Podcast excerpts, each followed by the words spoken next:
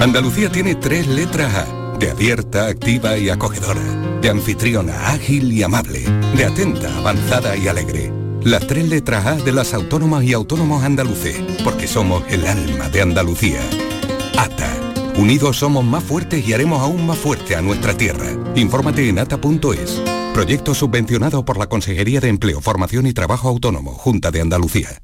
Con Social Energy, di no a la subida de la luz y ahorra hasta un 70% en tu factura con nuestras soluciones fotovoltaicas. Además, llévate un termo eléctrico con tu instalación. Aprovecha las subvenciones de Andalucía y pide cita al 955 44 11 11 o en socialenergy.es. Solo primeras marcas y hasta 25 años de garantía. La revolución solar es Social Energy.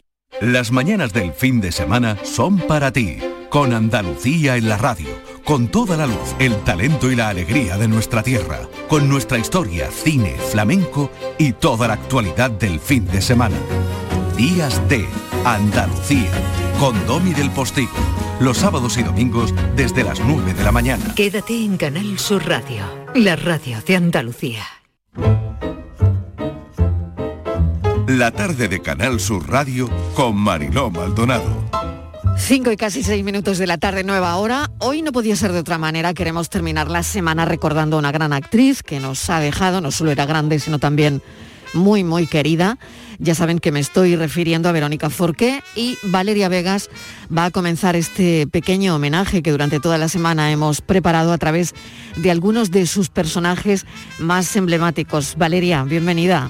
¿Qué tal, Mariló? Bien hallada.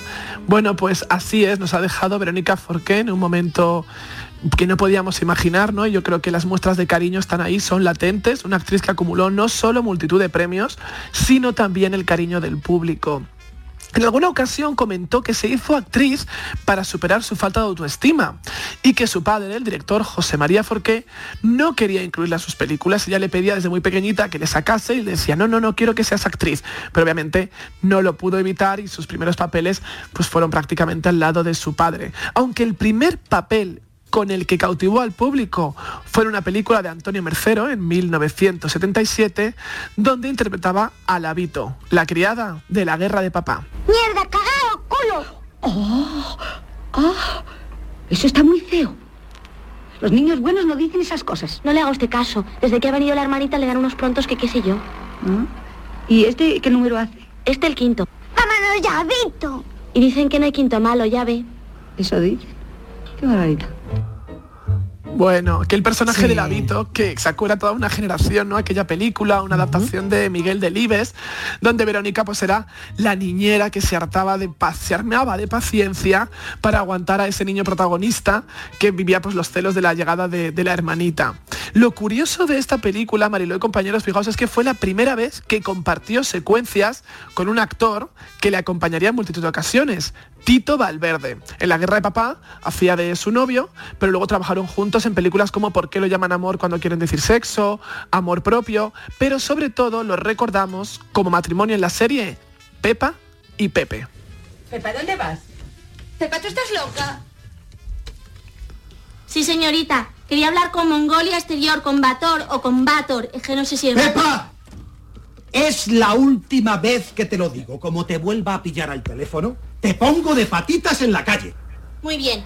Pues hasta ahora habíamos tragado con todo, pero a partir de ahora vamos a hacer una huelga de hambre para que nos insonoricen las paredes. Ah, muy bien. Y para que haya unas condiciones de higiene. Y, y nos, y nos pinten. Y esto, y, y nos hagáis un comedor como es debido. Bueno, yo recuerdo perfectamente el, el día de la semana que tocaba por la noche ver Pepa y Pepe, no sé si os ocurría lo mismo, pero era una serie tan divertida, una sitcom tipo Rosanne, la serie americana de Rosanne, donde ella tenía pues esas dos hijas tan distintas, que eran María Danez y Silvia Pascal, con las que luego también trabajó en otras películas como El tiempo de la felicidad. Mucho antes de Pepa y Pepe, Verónica cautivó al público en el que será uno de sus personajes más recordados, Cristal, Cristal Scott, la vecina de Carmen Maura, en ¿Qué he hecho yo para merecer esto? Hola. Hola, ¿no está Gloria? No, ¿Y dónde está? no sé, se fue. Pues el caso es que la necesitaba ahora mismo. Hija, se pasa el día fuera de casa, no se puede contar con ella para nada. No te digo que entres porque estoy enrollada con el punto. Ah, Gloria, una chica ha venido a preguntar por ti. ¿Quién? Pero si soy yo. Dime. Que tengo una cosa para ti. ¿Así que? Mira, paso total de vosotras. Me aburrís. Claro. Aquí Claro. había un trío entre Chus Lampreave y Verónica Forqué y. Carmen Maura. Qué Impagable. bueno además, impagable, ¿eh? Impagable ese. Pues e- este papel de Cristal Scott fue su primer papel bajo la dirección de Almodóvar, que volvería a trabajar con ella en dos ocasiones más, en Matador, casi en un cameo, y luego en Kika, que le valdría su cuarto Goya. Pero antes, mira, como siempre traemos aquí alguna curiosidad, este papel de Cristal Scott, la vecina pispireta, una prostituta como muy ingenua, muy simpática de Carmen Maura, eh, le estaba realmente destinado a Ángela Molina, que lo rechazó, Victoria Abril, que tampoco pudo hacerlo por, por estar en otro rodaje, y de repente recayó en Verónica Forqué, que se encontraba de luna de miel en la India, encantaba Sí. viajar a la India, y le llegó un telegrama de Almodóvar donde le decía, tengo un personaje para ti, y fue prácticamente su primer personaje cómico, y con el que, bueno, con el que le abrió un poco las puertas de la comedia. A partir de entonces no paró de trabajar. Y hablando de, de aquel cuarto Goya que ganó de la mano de Almodóvar en Kika, el primero fue exactamente en 1986 con El Año de las Luces. Pero no vas a entregarlo a la Guardia Civil. Mujer, además la culpa la tienes tú por empeñarte en que acudiera a la escuela. Muy bien, pues yo dimito. Porque no creas que voy a estar expuesta a que ese asesino me ponga la mano encima. Ay, no digas tonterías, tránsito, por favor. Vamos a hacer una cosa, le damos la llave de la biblioteca y que estudie allí a solas, ¿de acuerdo? O sea que ni siquiera vas a castigarlo. Sí, mujer, sí, castigaré. ¿Quieres café con leche? Para el café con leche estoy yo. Bueno, Fíjate, ¿eh? el, el año de las luces. El año de las Y luces, Cuando hemos con- empezado a bucear ¿no? en, en todo lo que hizo Verónica Forqué, desde luego trabajos de impresionantes, ¿no? Sí, en esta ocasión, además dirigida por Fernando Trueba, con el que ya había trabajado anteriormente en otra película, pero bueno, aquí destacó mucho su personaje de Doña Irene, una enfermera jefe de la sección femenina de la Falange, que quedaba medio enamorada de un jovenzuelo, Jorge Sanz, que en aquel momento todas quedaban enamoradas de, de Jorge Sanz, fueran de la sección femenina, de la masculina o de la que viniese. Y un año después ocurrió algo increíble, Mariló. En la misma noche, la Forqué recogía dos Goyas, algo que nunca había ocurrido. Uno por actriz protagonista y otro por mejor actriz secundaria. Algo que además no volvería a ocurrir hasta casi 30 años después, exactamente 21 años después, con Emma Suárez. Aquella noche Verónica fue premiada por su personaje en la comedia de Berlanga, Moros y Cristianos, donde hacía un papel de una secretaria argentina, y por su papel de médica en la película de Fernando Colomo, La vida alegre. Pasa, pasa, Antonio. Si pensaba llamarte. Hola. hola. Me alegro de que hayas venido. Yo también. Bájate los pantalones. ¿Qué? Que te bajes los pantalones. Tienes una infección, ¿no? Pues habrá que curarla, ¿no? Y tratarla, ¿no? Cata, cuando puedas me preparas una torundita fina. No, no te preocupes, que yo me voy. Te van a meter la torunda. No te preocupes, Antonio, relájate porque esto lo hacemos todos los días y no duele nada. Bueno, yo no sé si algunos oyentes se acordarán de esta comedia donde ella tenía una clínica, trabajaba en una clínica de, de- de enfermedades de transmisión sexual y había como una nueva variante inexistente en la vida real donde ella, bueno, pues tenía que, que encontrar y donde ayudaba a varios pintos personajes que se cruzaban por su camino, desde Ana Obregón, que era la secretaria de un ministro, hasta Maciel, que era una prostituta con un lenguaje como muy callejero y muy divertido. Y un hecho muy curioso que no quiero dejar pasar es su incursión en un género completamente diferente a la comedia, el terror. No lo sé. No estás diciendo la verdad. Me parece que tienes ideas muy concretas sobre lo que hay que hacer con Dani y me gustaría mucho saberlas. Creo que quizá deberíamos llevarlo de nuevo a un médico. ¿Crees que quizá habría que llevarlo al médico? Sí, ¿Y cuándo crees que deberíamos llevarlo al médico? antes posible. Bueno, yo no sé si habéis ubicado, Mariló, de realmente Sí. de qué se trata, pero Yo es el no- doblaje... No, no, Sí, sí. no, no, tenía ni idea, ¿eh? me lo estás desvelando ahora mismo, ¿eh? Ay, me encanta siempre sorprendente en algún momento Sí, del- del- porque no del tenía ni la menor. No sé si mis compañeros sí lo sabían, no lo sé. No sé si Estivaliz o Dani eh, sabían de qué se trata, pero no tenía ni idea. Bueno, no, no, no, yo no, ni idea, no, no, tampoco. Ni idea, Es- yo vamos a tampoco. decírselo a los oyentes, A ver, a ver. es Lo que acabamos de... de- oír, lo que acabamos de oír Sí, es. es el doblaje del Resplandor, la famosa película protagonizada por Jack Sí, Nicholson, un sí. hito del terror, dirigida por Stanley Kubrick, y donde Verónica Forqué pues doblaba el personaje de la, la sufrida esposa de Jack Nicholson encerrada en aquel hotel. Pero yo no tenía ni idea, me estoy enterando ahora, Dani. No sé Pues tú, sí, pero sí, yo que me va, estoy enterando ahora. Mira que yo Pues fijaos- me encanta, ¿eh? Sí. pero no, le- no lo hubiese Pues- puesto... Claro. Pues cuando vuelvas a ver el resplandor vas a Ya, ver sí, que esa voz Claro, de la esposa claro, es claro. Verónica Forqué. Claro, ¿qué ocurre? Este, este dobla, esta película es del año 1980, cuando Verónica Forqué todavía no había alcanzado la cúspide de su popularidad. y Mm. No la este, este, este doblaje lo dirigió direct- eh, Carlos Saura, pero le dio el visto bueno Stanley Kubrick. Stanley Kubrick personalmente aprobó que Verónica Forqué fuera la dobladora. Con el tiempo, cuando Verónica Forqué se hizo tremendamente popular a través de las películas, sus goyas, series, publicidad, la gente empezó a decir que cómo se les había ocurrido poner a Verónica Forqué doblando, porque la asocias a personajes de comedia. Pero si te olvidas de eso y eres consciente de, de que la Verónica del año 80 no es la Verónica de los 90 ni de finales de los 80, pues es un doblaje muy acertado. Incluso os diré que no era la única vez, no fue la única vez que se lanzó al doblaje. Había una película, ¿os acordáis? Aquella de John Travolta y Kirstie Alley, que era como Mira quién habla, y era un Sí, bebé que hablaba sí. de manera subjetiva. Sí, sí, sí, sí. Luego era Mira quién habla ahora, que era el bebé y la hermana que llegaba y todos los dos hablaban. Y hubo una tercera parte ya rizando el rizo que era Mira quién habla también, que eran dos perros que hablaban dentro de la familia. Era, Qué curioso, pues, es que no tenía ni idea, ¿eh? pues la caniche era un perro callejero y una caniche. El perro callejero lo dobló Alfredo Landa y la caniche es Verónica Forqué. Pues estas comedias americanas de, pues eso, con John Travolta y Kirstie Alley, donde si ves la película, ahí sí que te das cuenta y te das cuenta que la voz de la perrita es Verónica Forqué, en el año 93 exactamente. Y algo curioso, si, si puede ser más curioso que lo que acabamos de repasar, es que protagonizó en teatro la obra Bajarse al Moro. Y justo dos años después, en 1989, fue también la protagonista de su adaptación cinematográfica, No dirigida de nuevo por Fernando Colomo. ¿Se puede saber quién es esta? ¿De que la conoce? Se va a quedar a vivir aquí. Sí, hombre, encima de mí. Solo que te encuentras por la calle y lo subes a vivir al piso. ¿Pero tú qué te has creído? ¿Que esto es el refugio de un pastor o qué? Pero no ves que no sabe nada de nada. Pues acá un cursillo, no te jode. Si solo es por unos días. Hasta que se baje el moro conmigo. ¿Que se va a bajar al moro contigo? Tú estás mal de la caja, tía. ¿Quieres un té, Elena? Sí, con dos terrones, porfa. Vale. Pues vete por dos terrones, Jaime, que no hay moros en la costa. Bueno, su papel de la chusa, una traficante de drogas que efectivamente bajaba a Marruecos cada dos por tres, resultó muy entrañable. Tanto que Verónica decía que gracias a este papel, dice, todos los colgados de España me quieren y me esperan a la salida del teatro para regalarme alguna chinita. O sea, como unos, unos comentarios maravillosos de, de ella. Estuvo de nuevo nominada por este papel al Goya, pero esta vez no se lo dieron. Claro, llevaba tres en, en muy pocos años, yo creo que por apuro, pero merecer, se lo merecía.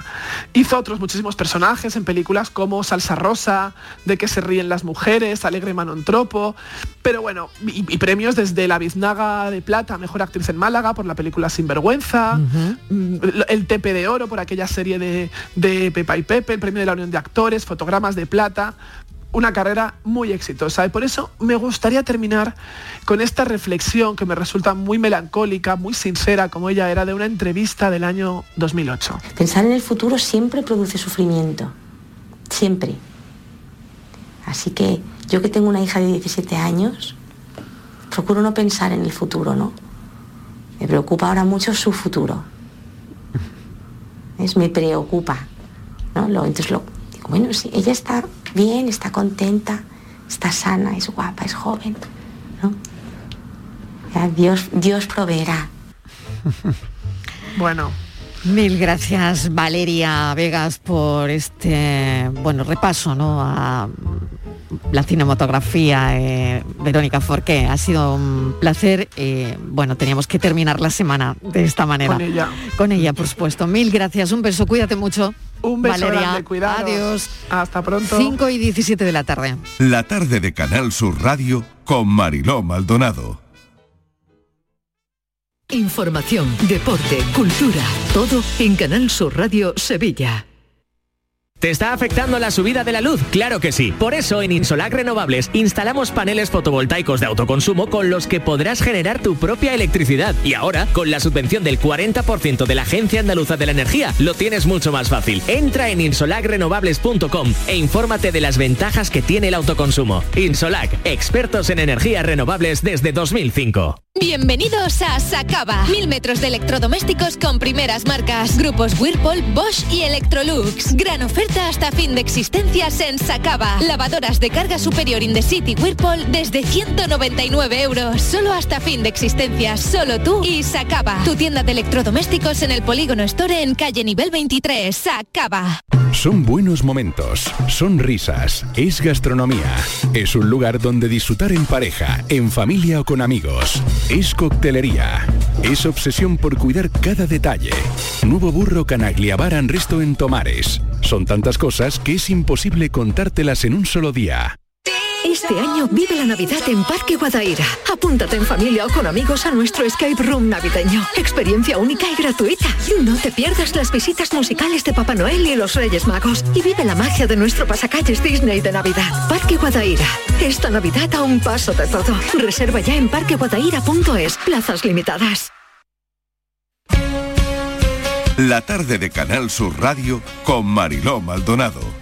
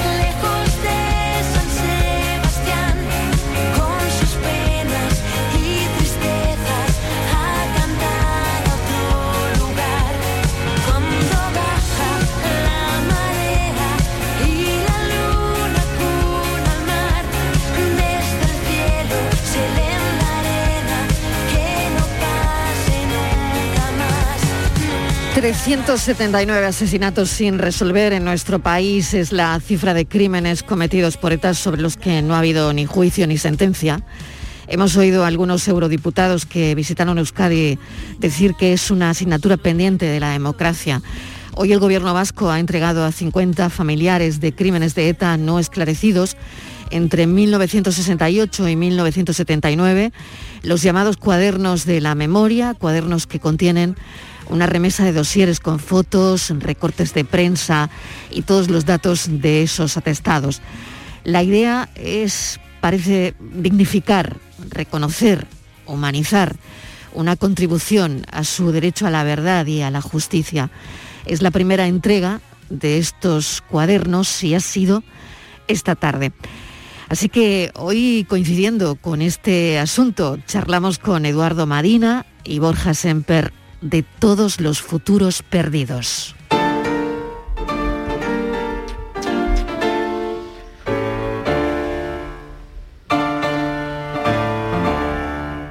El 20 de octubre de 2011 me encontraba en Bilbao porque era cabeza de lista en las elecciones al Congreso por Vizcaya, mi tierra. Sabíamos que había muchas posibilidades de que ese día llegara el comunicado del final de ETA. Estaba en mi casa cuando me llamó Rodolfo Ares, el consejero de Interior del gobierno vasco, y me fui a la sede del Partido Socialista de Euskadi. El Lendakari López estaba en Estados Unidos en un viaje con empresarios. Y entonces recibí la llamada de Zapatero para confirmarme que sí, que ETA iba a hacer público su comunicado y que incluía estas dos palabras mágicas, cese definitivo. Le respondí llorando, mira, el presidente del gobierno eres tú, así que habla tú porque yo no puedo. Así que él habló conmigo y yo lloré con él. Las primeras horas las viví con mucha intensidad. Atendí a los medios de comunicación en la sede. Esa noche no dormí, o dormí muy poco. Me apetecía disfrutar el momento, recordar el esfuerzo realizado a lo largo de 50 años en un país vasco tan hostil para tantos y a mucha gente que ya no estaba. Todos los futuros perdidos y todos los futuros ganados. Simplemente una Euskadi sin ETA. Esa noche me hice muchas preguntas sobre el futuro que se abría. ¿Cómo sería la habitación sin el elefante dentro? ¿Cómo sería mi vida sin ETA? ¿Qué iba a ser de todos nosotros? Eran preguntas muy apetecibles y no quería esperar a hacérmelas. El día siguiente fue de puta madre. La mejor mañana del mundo. Aquel 20 de octubre yo estaba en la sede del PP en San Sebastián, esperando también como tú, Edu, a que sucediera algo. En 2011 nosotros apoyábamos al gobierno de Pachi López y teníamos una interlocución muy fluida, tanto con el Endacari como con el consejero de Interior, por lo que contábamos con información muy puntual de dónde estaba la cosa. Y en paralelo manteníamos relaciones personales forjadas a lo largo de los años con guardias civiles que estaban a pie de campo. Guardias civiles fundamentalmente que trabajaban más en Francia que en España y que desde hacía mucho tiempo me iban contando que ETA estaba acabada, desorientada y en plena crisis interna. La banda no tenía claro cómo bajar la persiana de una manera que no pareciera su derrota, por eso sabíamos que el final iba a llegar y solo faltaba el certificado de ETA. Yo presidí el partido en Guipúzcoa y estaba en contacto con Antonio Basagoiti, presidente entonces del PP Vasco, quien hablaba a su vez con Mariano Rajoy. Queríamos que la reacción del partido fuera la que en Euskadi considerábamos que tenía que ser, en función de todos los datos de que disponíamos. Las posibles dudas quedaron resueltas en cuanto Antonio me dijo que Rajoy lo tenía clarísimo, que íbamos a certificar el final de ETA y que respaldaríamos al gobierno. En ese momento yo también pensé en los futuros robados, en las personas que ya no estaban y que no podrían vivirlo. No sentí vértigo. Aquellas horas fueron un vacío maravilloso que rellené muy rápido. Abracé lo desconocido con muchas ganas.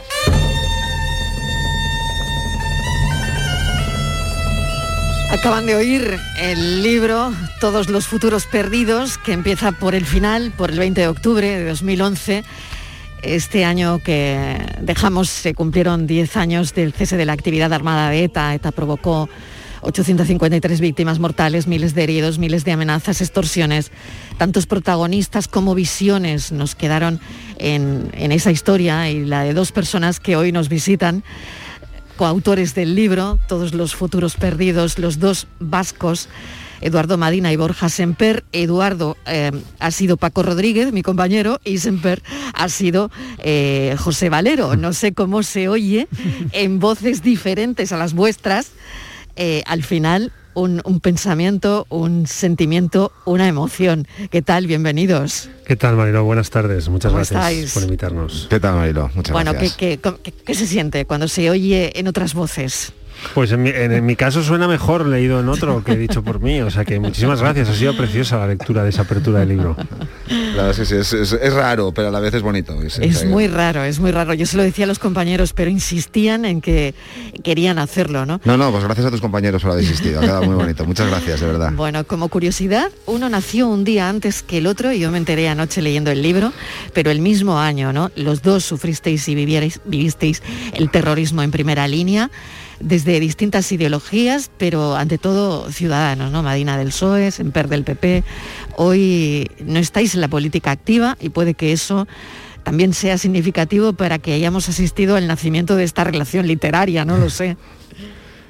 Bueno, eh, el ofrecimiento de Plaza Janés precisamente tenía algo que ver con eso, ¿no? Cómo se aproximaban dos tipos que habían vivido una realidad parecida, pero desde dos posiciones políticas diferentes, y que a través de un relato personal de nuestras vivencias pudiéramos compartir con, con los lectores, pues que, que es que esa vivencia personal, lejos de ser, obviamente, como todo el mundo sabe, solo nuestra, reflejaba también un momento determinado de la historia de España y de la historia de Euskadi en la que nos podíamos sentir identificados personas que pensamos diferentes sobre cosas accesorias, pero en lo que es lo fundamental y lo importante, y conviene recordarlo, hubo tiempos duros pero luminosos porque estuvimos eh, juntos.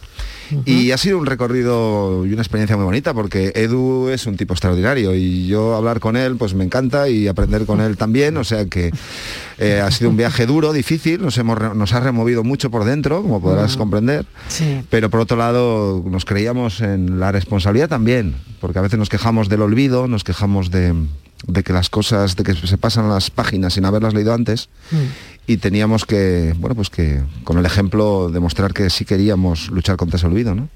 El libro fueron tres días de encierro, 20 horas de conversación con testigos que pueden confirmar todo lo que salió de esa convivencia, ¿no?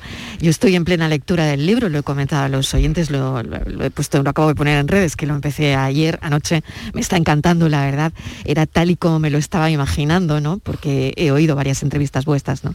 Y, y todo lo que nace ahí de dentro es, es muy interesante, ¿no? Es una eh, conversación transcrita, hay dos historias personales detrás de este libro que yo creo que deberían eh, llegar a, a todo el mundo, Edu, ¿no? Sí, el libro trata de no dejarse ningún asunto fuera Mm. y no esconde ni evita los lugares más incómodos y las zonas incluso más difíciles de enfocar, tanto para Borja las suyas como para mí las mías. Y en el fondo es solo es eso, es un viaje a través de un pasado a veces más lejano, otras veces no tanto, en función de la memoria de cada uno. Yo muchas veces siento que está muy lejos y otras veces siento que en realidad no está tanto y está cerca de una zona de este país, el País Vasco, donde nació una organización terrorista que mató todo lo que pudo en todos los sitios que pudo, incluida aquí en Sevilla o en Málaga o en cualquier ciudad de Andalucía y por supuesto en nuestra tierra. ¿no? Porque hubo gente que pensó que sus ideas valían más que nuestras vidas y se produjo un enorme fallo de sistema, en el fondo de sistema de valores, que eso es lo que falló en el corazón mismo de la sociedad vasca cuando más de 800 personas fueron asesinadas porque un grupo de gente pensaba que sus ideas debían de ser las de todos, ¿no? Así que re- recuperar aquello y tratar de encontrar materiales ahí en el pasado para tener pues un futuro algo más sólido, para evitar que se repita en el futuro, contribuir en ese duelo, en ese duelo al sol entre la memoria y el olvido, pues es algo que a Borja Semper, aunque esté ya en una empresa privada y a mí que estoy en otra, pues lo cierto es que cuando nos ofreció la editorial nos apetecía y por eso nos hemos metido Mm. en este viaje. Dedicáis el libro a vuestros hijos que heredan un escenario absolutamente diferente, ¿no? ¿Cómo se le explica a los niños, o no sé cómo lo hacéis con vuestros hijos, ¿no? Lo que fue ETA. Bueno, pues contándoles la cruda realidad sin decorarla de elementos como pueden ser la rabia, el rencor o el odio. Pero solo con la verdad creo que estaremos dándoles las herramientas suficientes, como decía Edu, para que no se vuelva a repetir y también para que tengan herramientas para responder ante los totalitarios que nunca descansan, que en Euskadi se manifestaron con el nombre de ETA y con pistolas y bombas, pero que nuestra sociedad y nuestras sociedades modernas caminan hacia un, hacia un escenario en el que va a haber más totalitarios, va a haber más puros, va a haber muchos que quieran homogenizarnos, obligarnos a ser de una manera determinada vascos, andaluces o españoles o europeos, y que nos van a decir que para ser ciudadanos de verdad o patriotas de verdad hay que ser de una manera determinada, responder a una enumeración de características que si las cumples podrás participar en la vida pública y si no serás apartado. ¿no? En Euskadi fue a través de ETA y a través de esta idea terrible que siempre acaba siendo el nacionalismo, una idea que acaba siempre expulsando o en su expresión más dramática y más terrible asesinando en la defensa de una bandera, de una idea, decía Edu, o de una, o de una patria. ¿no? Pues bueno, contándoles lo que pasó de verdad y ayudándoles así a que puedan estar alerta y sobre todo militar en ese lado tan maravilloso que es la defensa de la libertad y de la pluralidad. Edu, ¿tú cómo lo has contado a tus, a tus hijos, no? Porque además en, en tu caso hay que sumarle eh, tu atentado, ¿no? Eh, mucha gente se fue del País Vasco, eh, no sé, yo eh, me queda la imagen de vosotros, ¿no? Con este libro y, cómo el miedo no os hizo flaquear, ¿no? De ninguna manera, ¿no? No sé qué conciencia teníais entonces de lo que os estaba pasando y de la política, ¿no? Porque, eh, bueno, estoy en una parte del libro donde también habláis de cómo impacta todo esto en, en la familia, ¿no? De cómo impacta en tus amigos, eh, la amenaza constante contra tu vida, ¿no? Cómo impacta en, en el día a día, en, en la vida diaria. Pues nos obligaron a tomar decisiones muy pronto.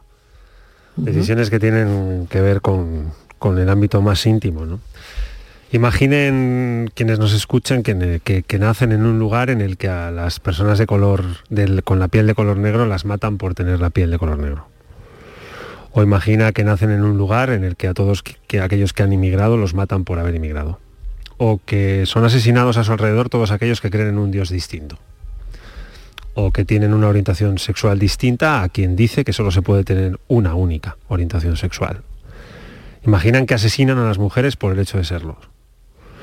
Y después tú te paras un día y dices, bueno, mi piel no es de color negro, yo no soy una mujer, yo no, discrepo de la orientación sexual que estos señores me dicen que hay que tener, creo en su mismo Dios, por tanto todo esto no va conmigo, es un plan cómodo y fácil. Y el otro es el que elegimos Borja y yo, que básicamente en Euskadi tenía un método similar, ¿no? Eh, vivir mal, pasarlo mal, significaba que habías elegido bien. Y vivir bien, sin problemas, con ETA, significaba que habías elegido mal. Básicamente porque cuando el mal aparece en cualquiera de sus formas, en la forma del racismo, de la violencia machista, de los ataques a los derechos humanos, de la homofobia, del asesinato terrorista de ETA para imponer su idea de lo vasco a todos los vascos, pues tienes que tomar una decisión. Y nosotros decidimos ponernos enfrente del mal. Yo siempre quise que el mal me viera que me viera como un obstáculo para la implementación de sus sueños y de sus ideas. Y Borja se dijo que lo hizo igual. Y hubo muchos vascos que dijeron que no, que a ellos que mejor que no les vieran, que para qué iban a meterse en problemas. ¿no? Yo preferí meterme en problemas y si tuviera que elegir de 10 veces, las 10 elegiría igual que como elegí. Y, y más o menos se lo he contado así a Onax, porque que es mi hijo, y le he tratado de convencer de que cuando vea que el mal está a su alrededor, aunque afecte a otros a- en, en el corto plazo, es cuestión de tiempo que le termine afectando también a él. Y que aunque sea por una visión altruista o por una visión egoísta, hay que enfrentarlo pronto, siempre, sobre valores humanistas. ¿no? Lo hicimos, el precio fue alto, pero hoy, diez años después del fin de ETA, pues eh, miramos atrás y desde luego yo tengo un cierto orgullo del, del lugar que ocupé. No, no me soportaría en un lugar de indiferencia o en un lugar lejano de aquello. Exacto, ¿no? Bueno, habéis aprendido a vivir normal, Borja, porque después de tanto tiempo con coche blindado, con escoltas, eh, no sé si queda incluso algún algún tic, Borja, no sé. de- Bueno, o sea, vivir normal se aprende rapidísimamente. Sí, ¿no? Sí, rapidísimamente. Bueno, hay otra parte del libro donde, donde habláis de ligar con escolta. ¿eh? Esto a Edu se le daba mucho mejor, pero... Sí, no lo sé, eso no lo es mentira, sé. A- es ver. competencia de Borja. Bueno, es verdad que... Porque, oye, esto tiene, tiene también su aquel, ¿eh? Frivolizando un poco. No, no, pero no, de frivolizar nada, es un tema capital y fundamental, sobre todo cuando tienes 20 años, imagínate. Exacto, Eh, exacto, es una de las cosas exacto. importantes de la vida, ¿no? Socializar, compartir tiempo También con está los en el libro, ¿eh? También está en el libro. Sí, lo digo a los eh, oyentes porque es muy interesante, ¿no? Claro, al final, Sí. eh, ten en cuenta que yo, por ejemplo, en mi caso concreto, tuve, Mm. pu- tuve escolta por primera vez con 19 años.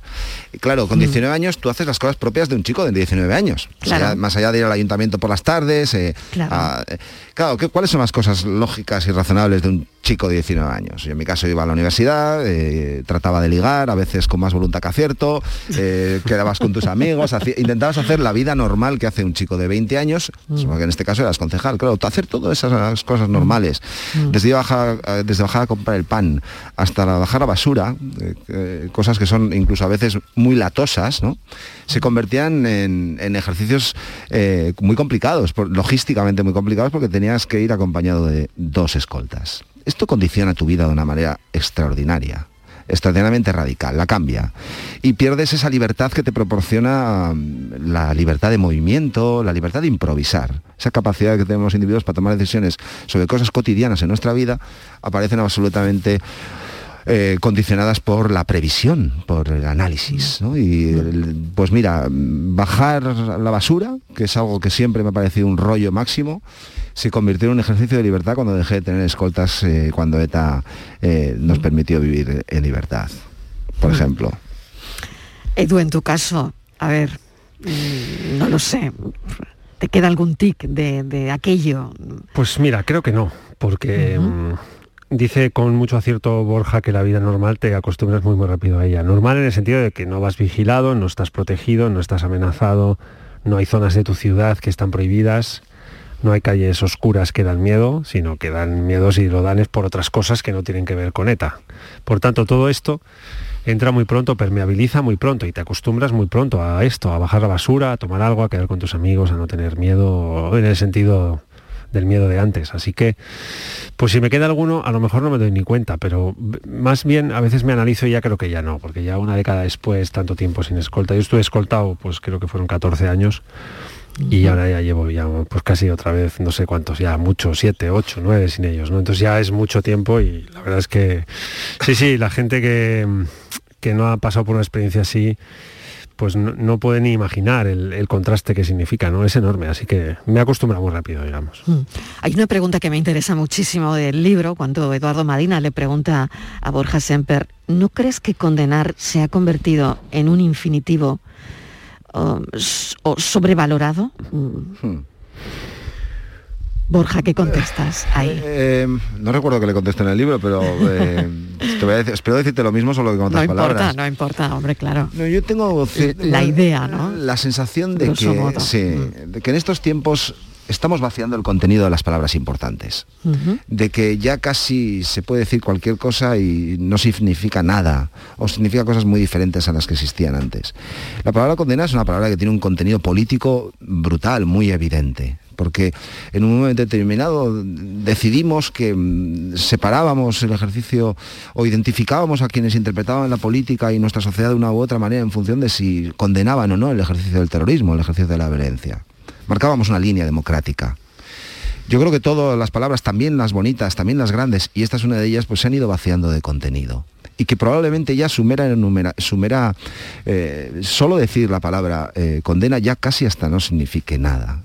Esto es una opinión muy particular. Y, y- y- y me da mucha pena, no, no por la palabra condena, sino por el vaciamiento de las palabras importantes. Por eso, en este libro no nos interesaba tanto eh, hacer una especie de, de libro docto o de ensayo político, sino un recorrido humano. Un recorrido humano que obviamente tiene interpretaciones y, y tiene ángulos políticos, pero que eh, volviendo a la esencia de lo que somos y a la esencia de lo vivido, eh, intentábamos, yo creo que ocupar esos espacios y esas y rellenar esas palabras que han ido perdiendo contenido, ¿no? ¿Tenéis la sensación de, de vidas paralelas de alguna manera, ¿no? Lo del cumpleaños es muy significativo, mismo, mismo año, con un día de diferencia, ¿no? No sé quién es mayor. Eh, Borja, Borja. Borja es mayor, aunque, vale. aunque no, aunque no lo parezca, soy yo, sí. Vale, vale, con un día de diferencia. Yo tengo la sensación ¿no? de, de- de vidas paralelas de alguna manera, ¿no? Pero no sé si también vosotros tenéis la sensación de haber sido un verso suelto con vuestras respectivas direcciones de partidos. No lo sé. No, mi yo no tengo tanta no. sensación. No, no, no, Ujú. porque no porque sería injusto decirlo, porque no, no es así. Ujú. De Toda mi vida hice más o menos una labor interna dentro del Partido Socialista que me llevó a la dirección nacional del partido a- durante ocho años, a la dirección del grupo parlamentario en el Congreso. Me presenté a unas primarias para ser secretario general del PSOE y candidato a la presidencia del gobierno. Hice un recorrido dentro del Partido Socialista con discrepancias, muchas de ellas a veces expresadas dentro y alguna otra fuera, pero digamos por los carriles, eh, pues no sé si normales de una militancia política y con la suerte de haber llegado, pues no sé, hasta la dirección nacional del partido. ¿no? Y hace cuatro años tomé la decisión de salir de la actividad institucional porque consideré que para el proyecto que había elegido el PSOE, pues había gente mucho mejor que yo para llevarlo a cabo. ¿no? Y ahora trabajo en una empresa privada. Así que no, no me veo muy verso suelto, pero algo de paralelo sí tiene, porque Borja ha hecho un recorrido pues más quizá en política vasca que en, en la nacional, pero es verdad que con la misma edad, pues los dos estamos trabajando en una empresa privada, o sea que algo de paralelo sí que tiene, ¿no? Sí, nos eh, hablábamos estos días, nos hemos conocido tres veces. Una siendo muy críos, muy chavales, en un campamento de verano, luego nos perdimos la pista, volvimos a coincidir ya militando en política los dos, siendo eh, también muy jóvenes, pero bueno, pues, cada uno en la organización juvenil, en las juventudes socialistas de Euskadi y yo en las nuevas generaciones del Partido Popular en el País Vasco. Nos perdimos de la pista, aunque nos sabíamos dónde estaban uno y el otro. Edu eh, empezó una brillante carrera en el Congreso de los Diputados, yo una más mediocre en el Parlamento Vasco y hemos vuelto a coincidir otra vez eh, después, una vez que hemos dejado, una vez que hemos dejado la política, ¿no? Pero yo creo que eh, eh, lo importante, porque déjame que le hace yo también con lo de los versos sueltos, ¿no? Sí, claro que sí, claro que sí. Yo también he sido, he tenido responsabilidades orgánicas dentro del partido, he tenido Sí, el sí. honor de ser presidente del Partido Popular en Guipúzcoa, es decir, no hay nada más establishment, ¿no? Además, orgánico que, que dirigir un partido en un territorio, he sido portavoz parlamentario. Eh, lo que siempre he tenido es la voluntad de aportar algo que pudiera complementar a las posiciones ideológicas de, de mi partido, o intentar influir también a que mi partido se escorara más hacia una posición ideológica que podía ser la que- en la que yo podía sentir más cómodo, ¿no? Pero, pero no, es verdad que es fácil y necesitamos etiquetas para describirnos y para describir lo que vemos, pero los partidos políticos, como no son sectas y como son organizaciones políticas que deberían de ser vivas y que deberían de tener debate, pues yo también intentaba siempre aportar algo a ese debate, ¿no? ¿Por qué mm, duró tanto tiempo el terrorismo en Euskadi? Creo que es la, la pregunta que nos hacemos todos los que no hemos vivido allí, ¿no?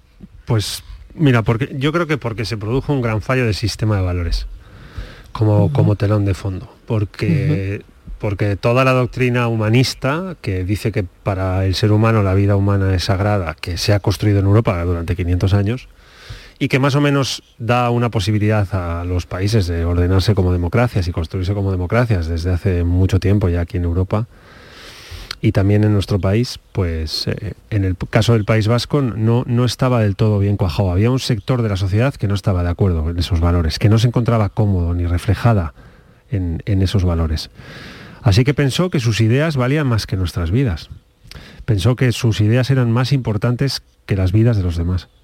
Y trató de elevar a una visión, su visión particular, a una categoría de total, quería que todos viviéramos como ellos decían que había que vivir, porque creían en sus ideas tan profundamente que descarrilaron de valores humanos y perdieron de vista que no hay ninguna idea que valga más, en ningún caso, bajo ninguna circunstancia y en ningún contexto, nunca que ninguna vida.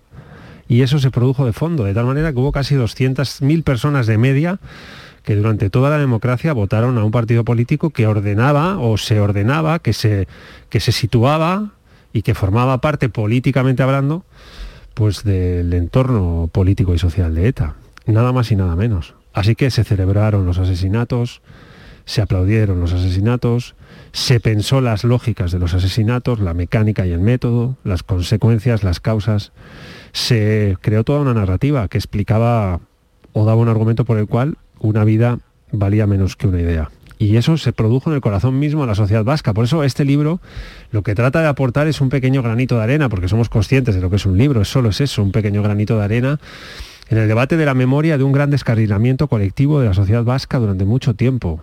Un gran descarrilamiento colectivo. Por, por el carril de los valores descarrilamos como sociedad. Algo fue mal, fue mal de verdad. Y conviene saberlo para que en el futuro no vuelva a pasar, porque construyó un monstruo tan grande que se llevó por delante más de 800 vidas durante 50 años. ¿no? Así que, de fondo, creo que es un fallo del sistema de valores. ¿Os preocupa el olvido? Bueno, mm, sí, obviamente. No podemos olvidar lo sucedido porque entonces no nos comprenderemos bien, no sabremos muy bien quiénes somos y por qué. Y sobre todo que del olvido se aprovechan quienes quieren repetir la peor parte de la historia o quienes quieren utilizar las malas artes de la historia para imponerse y para imponer su forma, su forma de entender la realidad, la vida, la política. Eh, el olvido es, es un monstruo que hay que combatir también. Eh, y el olvido no significa ni venganza, ni eh, no significa revancha. El olvido y la memoria nos, nos ayuda, decía, a entendernos y a comprendernos, pero sobre todo a proyectarnos mejor hacia el futuro, ¿no? Saber qué es lo que no queremos ser. Y no queremos eh, ser, o no deberíamos de querer ser, una sociedad en la que una idea de nación, una bandera, una idea política está por encima de la libertad del individuo, eh, de, su condición de ser humano. ¿no? Todos los futuros perdidos, un libro imprescindible. Además, a las siete y media es la presentación en la Fundación Valentín de Madariaga en Sevilla. eh, así que bueno, si estáis por ahí, si los oyentes se quieren pasar, bueno, el libro yo creo que es muy necesario y os agradezco enormemente esta visita. Eduardo, además, tú estás casado con una sevillana. ¿Has visto? Qué maravilla. Uno de Bilbao casado con una sevillana. Bueno, es un bueno, bueno, bueno. No, no ¿qué- ¿Qué te gusta de Sevilla? A ver. Bueno, que no me gusta de ¿O qué Sevilla, no te gusta de antes. Lo lejos que está de Bilbao. Pero además me gusta Claro. mucho, sí, sí. Estoy Bueno, encantado, Borja. enamorado de esta ciudad. Claro, y Borja también me imagino que... No, esto es una suerte. la un, un promoción- enamorado de Andalucía. ¿no? La promoción del libro nos está permitiendo, a mí sobre todo, que no tengo la suerte de Eduardo, me está permitiendo venir a Andalucía, que esta mañana, ayer Mm. estuvimos en Málaga y hoy estamos en. Sevilla, que es una ciudad que vas todo el día con la boca abierta. Y no lo digo porque estemos aquí, lo sabéis vosotros, aunque la tengáis muy vista.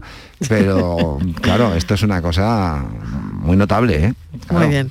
Os deseo muchísima suerte. Gracias por esta charla. Eduardo Madina, Borja Semper, todos los futuros perdidos, conversaciones sobre el final de ETA, de verdad, que es fundamental e imprescindible, que este libro hay que tenerlo en la biblioteca, sobre todo porque en todo esto que, que ocurrió hubo dos tipos que sabían que otra vida era posible. Mil gracias, un abrazo enorme. Gracias, Mariló. No, muchas gracias. Adiós.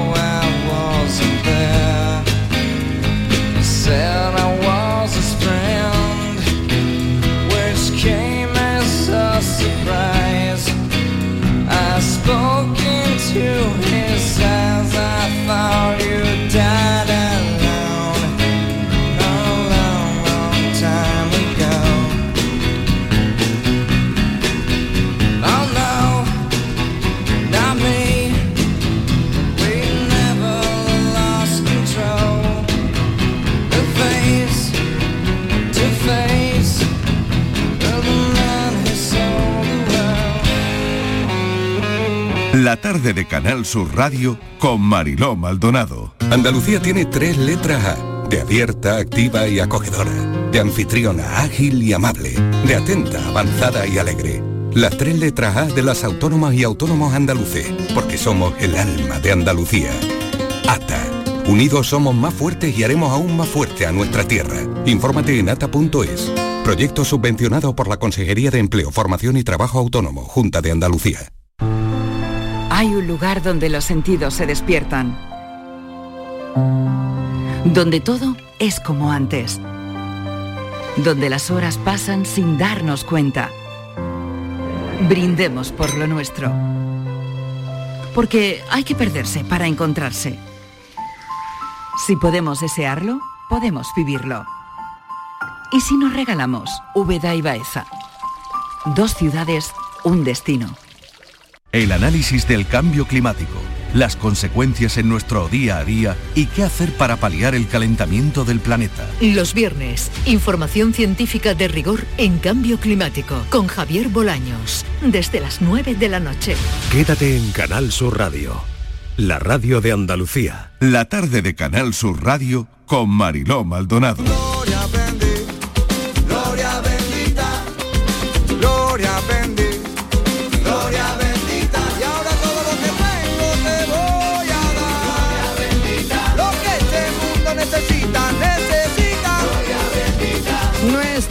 Gloria Bendita de hoy tiene que ver con las estrellas Michelin, Dani del Toro. Bienvenido de nuevo. de y. Estíbaliz, que está también Ay, por ahí. de enhorabuena, ¿eh? de enhorabuena. Estamos- Estamos Hombre. en Sevilla estamos muy Bueno, contentos. Sevilla, ¿verdad? Málaga, Marbella. sí. ¿vale? Sí. Es- Todos los estrellas que teníamos en Andalucía se mantienen. eh, sería... No se ha ido ni uno, ¿no? No se ha ido ni uno. Ah, bueno, bien. No, no, no, hemos conseguido mm, las que teníamos en Huelva. eh, Santi que cerró, Santi Elía que cerró, le han dado una estrella verde del proyecto nuevo que tiene en la finca que, que ha montado, eh, de sostenibilidad, yo creo que es muy, muy, muy interesante.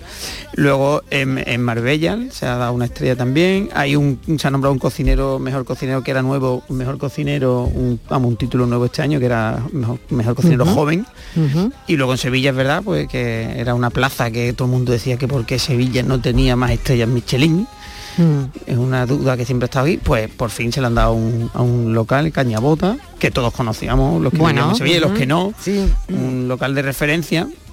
Quizá a lo mejor no con los parámetros que la estrella o estrella Michelin mm, eh, cumple para otorgar la estrella, todo el mundo decía, pero es verdad que en los últimos años se venía eh, otorgando estrellas en sitios un poco así diferentes, no tan puestos por llamarlo así, y Cañabota era un local que por el producto, por el servicio, yo creo que muy merecida, muy merecida. Juan Luis Fernández está al teléfono, copropietario y gerente de Cañabota. Enhorabuena, Juan Luis. Juan Luis. Muchísimas gracias. Muy ¿Qué bueno, tal? ¿qué tal? Suena hasta raro lo de Juan Luis, ¿verdad, Dani? Sí, Bueno, sí, Juan- yo iba a decir Juan- Luis cuando he dicho Juan Luis me Fernández. Juan Luis, Juan Luis, todo el mundo me conoce como Juan Luis. Muy bien. Vamos, que te dicen Juan Luis no te conocen, ¿sabes? Por ahí. Mi, mi madre me lo dice cuando se enfada mucho, ¿sabes? O sea que te ha sonado raro, te ha sonado raro. Ya, ya hace tiempo que no se enfada conmigo, ¿sabes? Oye, ¿qué se siente? Eh, Lleváis ya algunos días disfrutando de, de la estrella, ¿no? De, de esta maravilla. No sé, ¿cómo estáis? ¿Cómo estás? Pues se siente una alegría absoluta. Ahora mismo realmente todavía estamos en, en esa resaca emocional, ya la física se nos ha pasado, ¿sabes? Que también hemos tenido que pasarla, pero estamos en esa resaca emocional de, de no saber qué va a pasar. Para nosotros realmente todo sigue igual, yo no me canso de repetir y, y lo dije el mismo día de, de la gala, que para nosotros mañana era igual que ayer, o sea, nosotros tenemos el restaurante que queremos tener, el que deseábamos, el que nos gusta y el que disfrutamos, y la guía, bueno, pues es un reconocimiento maravilloso, pero no cambia absolutamente nada. Aquí nos vinimos en coche para poder dar el servicio de la noche y seguir trabajando, y así seguimos desde el primer día que llegamos trabajando. Sí, porque un poco Juan lo que yo decía, ¿no? Que quizá mm, lo hablamos mucho de una estrella cañabota, ¿por qué no? Pero quizás no cumplíais, ¿no? Lo que te decía yo antes, ¿no? No cumplíais esos estándares a lo mejor que... Y al final ha tenido un poco que claudicar la, la- la guía y, oye, os, os lo ha dado por, mere- por merecimiento, ¿no? Es que, que me gustaría no que si explicase un poco el concepto quizás- que tenéis, porque claro. quizá la gente, o sea, el que os conoce sí, pero el que, bueno, en Andalucía el que no, el que no os conoce, que contaras un poco cuál es el concepto vuestro, ¿no? Claro, te decía Dani que a lo mejor no sé si es claudicar, si es cierto que creo que la guía ha entendido que se puede alcanzar la excelencia eh, con parámetros de, de gastronomía distintos a los que tenía habitualmente.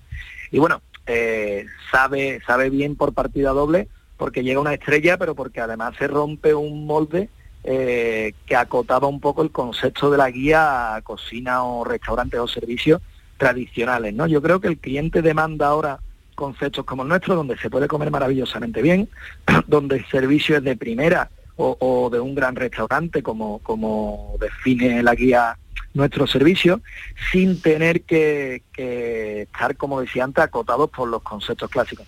Nuestro restaurante es un restaurante completamente informal, con mesas altas, donde no hay manteles, ¿vale? Todo el mundo come dentro de una cocina y estamos dos empleados trabajando para 25 comensales. Tú entras y lo primero que ves es un mostrador de pescado. Eso es algo que también eh, la guía le ha costado muchas veces premiar, ¿no? Los restaurantes de productos siempre se ha valorado mucho la cocina y la técnica, pero pero la desnudez del producto no, y al final nosotros somos eso, somos un producto de primera que nuestro socio Eduardo Guardiola se deja las pestañas para conseguir cada día y lo único que intentamos es no estropearlo, es, es lo único que, que nos proponemos. Sí, porque el que pasa por la calle, por la calle Orfila, parece que mm, está viendo una pescadería más que un restaurante realmente, porque el, el- el escaparate eh, es una vitrina de pescado, ¿no? Realmente. De hecho, nosotros no, que no tenemos, no somos nunca de logotipos, de, de rótulos y de nombres grandes ni nada de eso. Eh, como arriba lo que pone es pescadería, mucha gente incluso entra confundida, ¿no? Hay gente que entra pidiendo choco, ¿sabes? La lleva para casa. Me encanta. Pero bueno, en cuanto uno entra y ve esa parrilla de carbón y ve esa cocina, pues yo creo que también ya, ya se da cuenta un poco de dónde está. Pero esa pescadería teníamos clara que era, que era el eje central de nuestro negocio, porque además es una declaración de intenciones. En cuanto entras por la puerta, pues lo primero que ves son eh, pescados y mariscos de aquí de la Bahía de Cádiz, de, como digo, de enorme calidad. Y, y ya el que entra sabe dónde viene, ¿no? Estivaliz. Pues sí, yo es que le quería preguntar, dice que no ha cambiado nada en una estrella Michelin. ¿Tampoco ha cambiado los precios? No, ni, ni los hemos cambiado. Bueno, los precios los están subiendo las navidades, ¿sabes? Esperemos que Ya, siga ya. este periodo de Y la inflación, ¿no? Pero que no es tu culpa, ¿no? No, no, Claro, este claro. año por primera vez hemos decidido incluso cerrar en el periodo de Navidades. Nosotros ya lo teníamos Sí, decidido ¿Ah, desde sí? el mes Sí, pasado. Cerramos el día 23 de diciembre y no volvemos hasta el 7 de enero porque los precios del marisco son intratables. Sí. Entonces, entendemos que no podemos duplicar el precio del marisco a nuestros clientes y antes de hacer disparate, pues nuestro equipo puede descansar, que lo merece y ha sido un año muy duro para ellos, pueden disfrutar de su familia y nosotros volveremos el 7 de enero pues con toda la fuerza del mundo, con el mismo concepto de siempre y con los mismos precios de siempre. Yo no me canso de repetir que, que la estrella nunca fue un objetivo, ¿vale? Eh, la estrella ha sido un reconocimiento y ha sido el resultado de un trabajo bien hecho, pero eh, bueno, y una alegría absoluta como equipo que llevábamos juntos mucho tiempo, eh, pero claro, al no buscarla, tampoco tenemos miedo a perderla, nosotros tenemos que disfrutarla y tenemos que satisfacer a nuestros clientes, que es lo único que nos ha preocupado siempre. La presión nosotros la hemos tenido siempre cada servicio, nosotros nos jugamos el prestigio dos veces al día, por la mañana y por la noche, porque queremos cumplir las expectativas de todos y cada uno de los clientes que, que se sientan en nuestra mesa. Muy bien. Pues es nuestro Gloria Bendita de hoy. el restaurante Cañabota en Sevilla, primera estrella Michelin para ellos y bueno, enhorabuena de nuevo y un abrazo enorme. Muchísimas gracias, un Pablo, abrazo. un abrazo grande. Bueno, oye, lo que traías, que no me queda tiempo, es pues- un batido, un Es batido, de avena es un y mango, lo que nos traías porque hoy. empieza una época de, de complicaciones gastronómicas, entonces digo, voy a llevar algo que sea eh, Ligerito. ligerito y, Bueno, pues y bueno la, para la la, semana que viene me cuentas cómo lo has hecho. Venga, te lo dejo Venga, para la que me que quedo viene. sin tiempo. Un beso. Buen fin de semana, un beso, pensamos.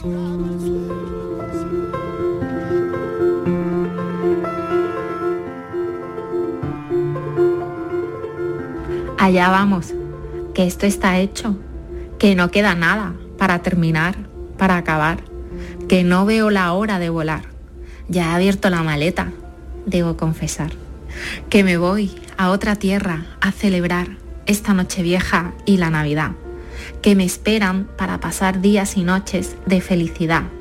Me voy con mi rey a celebrar. A 14 días del 2022, a 14 días para enmendar, celebrar y proponernos nuevas metas y tesoros por conquistar. Hoy este pensamiento viene con un recado, lleno de lo viejo y lleno de todo lo que nos ha cansado. Eso sí, lleno de todo esto para dejarlo a un lado y comenzar en dos semanas a pasar página para toda la eternidad, pasando así sin miedo estos días de Navidad, de fiesta, de luz y de paz. Lo dejamos aquí, nuestra pensadora nos deja un recado, Paloma Almansa. Buen fin de semana y cuídense mucho. Adiós.